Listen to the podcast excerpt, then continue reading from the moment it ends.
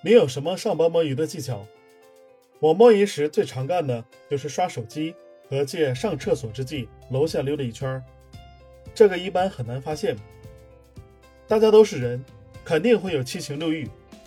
当情绪不高时，根本没有工作的动力。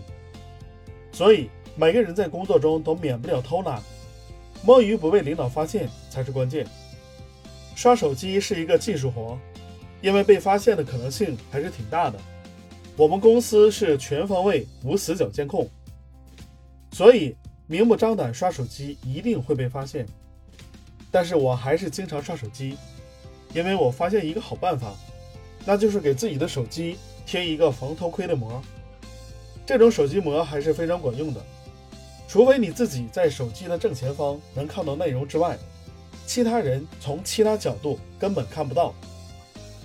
而你可以把手机放在身体遮挡屏幕的地方，别人只能从侧面看到你在看手机，但是看不到你手机中究竟是什么内容。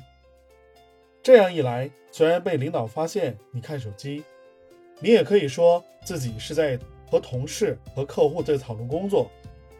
至于领导信不信，其实也没有那么重要，反正他抓不到把柄就得了。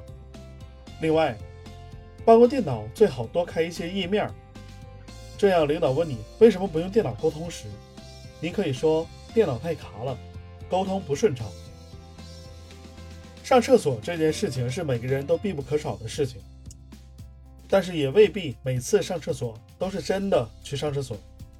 工作时间长了，觉得累了，完全可以用上厕所的借口去溜达一会儿，然后可以在公司的楼下溜达一下，或者去附近坐一坐。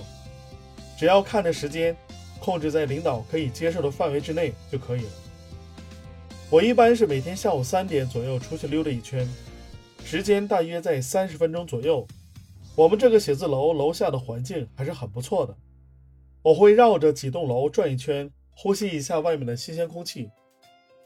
上了多半天班就挺烦躁的了，在楼下看看风景，呼吸一下户外的新鲜空气，心情会好上很多。然后再回到办公室继续工作，工作效率都会变高。我一直在想，有些公司给员工准备的活动室特别好。工作就应该劳逸结合。可能我这个公司的漏洞还是比较好钻吧。反正我每天摸鱼的时候挺多的。我觉得一切规矩都是死的，但是人是活的，什么规矩也不可能彻底管住人的思维。只要你想，没有做不到的。